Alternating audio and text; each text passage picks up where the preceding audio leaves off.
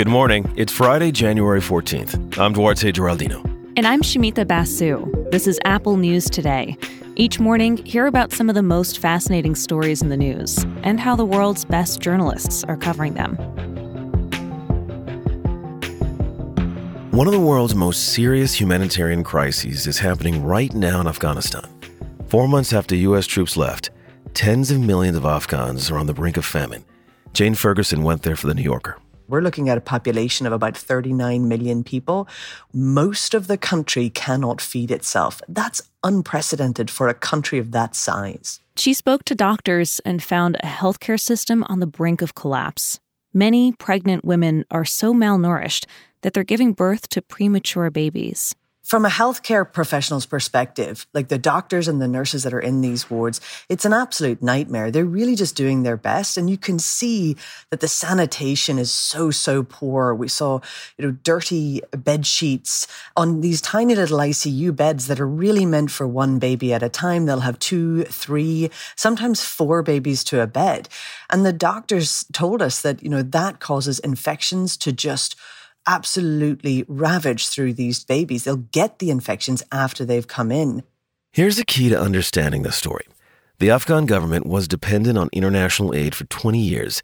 That money dried up in August when the Taliban took power. So Afghanistan had suddenly, within the government that no longer existed, had no funding to be able to pay its government workers.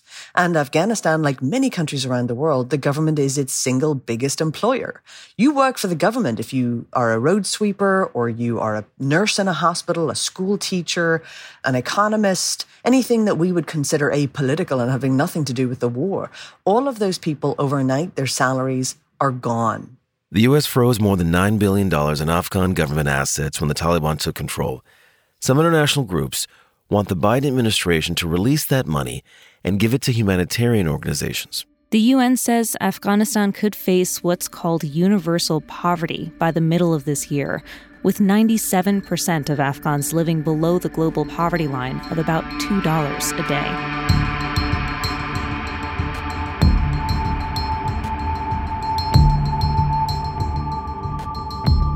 The news was as shocking as it was horrible. Home fires killed at least 17 people in the Bronx and 12 in Philadelphia.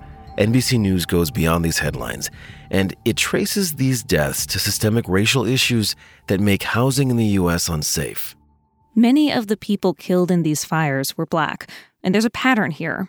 Even though black people make up only about 13% of the U.S. population, they represent a full 25% of people killed in residential fires.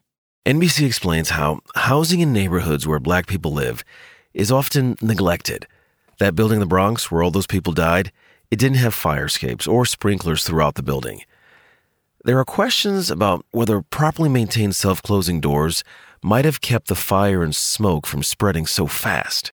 Records show residents filed several complaints about this building, including lack of heat, one urban planning expert told NBC complaining to your landlord or about your landlord can be complicated. There's no guarantee your problem will get fixed, and a lot of people fear some kind of blowback, like getting evicted. And he says add on top of that race, income, immigration status, and you have a power imbalance that can make it harder for tenants to advocate for safer housing. NBC also notes how there's this long history in the U.S. of discriminatory zoning laws. They led black people to have to settle for substandard housing options, and because rent is so high in many cities, many families can't afford homes that are big enough for them, and this sometimes leads to dangerously overcrowded apartments.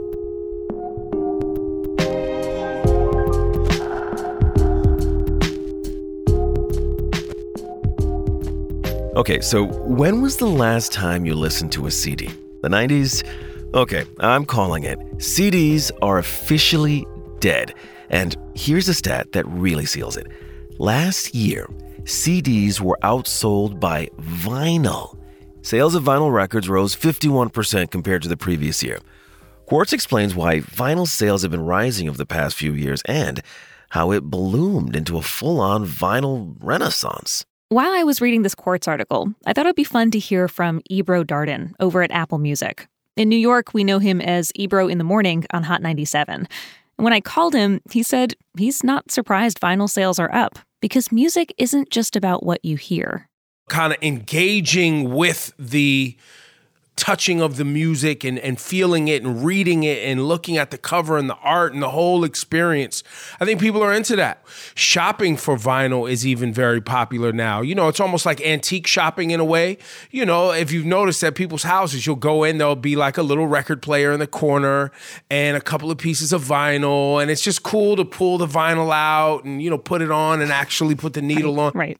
I mean, we're seeing really big artists pressing vinyl now. Adele, she was Yep. the top selling vinyl Yep. artist of last year. Taylor Swift is on the list three Yep. times in the top 10. Olivia Rodrigo was huge. Is this a genre specific phenomenon? Is it an audience specific phenomenon? What do you think it is? No, it's a it's a cultural phenomenon. It's a everybody phenomenon because in hip hop for many years, vinyl's been a big deal.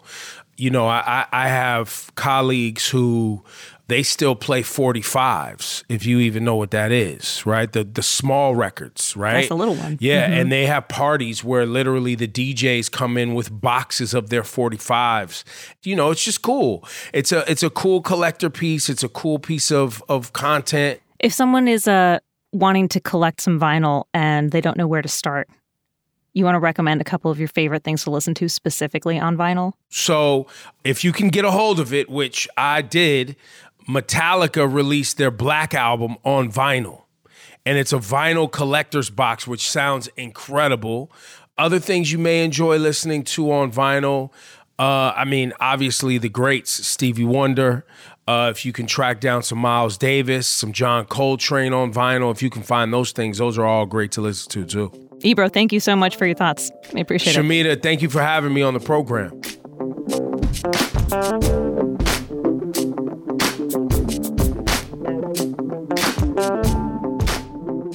It's creamy and delicious, and the foundation of fondue is the subject of a controversial new court ruling.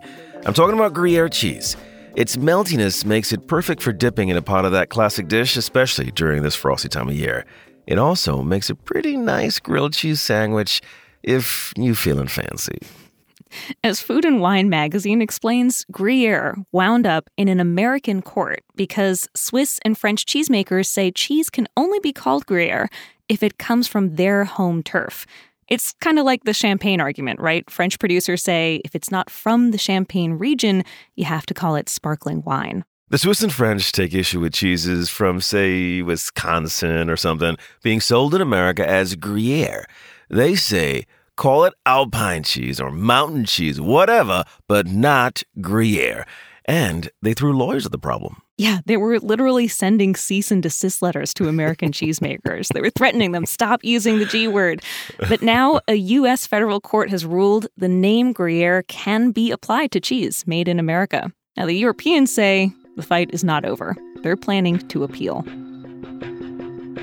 You can find all these stories and more in the Apple News app. And check out our weekend interview show in conversation. This week, I speak with Bloomberg investigative reporter Esme Deprez. Her father had ALS. Last year, she wrote about helping him use Maine's medical aid in dying law to end his life. He no longer recognized the life that he now had with ALS. And also, he didn't want to be remembered as this frail, dependent shut in. And I mean, he really became that. So I think he saw medical aid in dying as a way to really wrest back control from this disease that had stolen so much of what he was about. We'll be back with the news on Monday.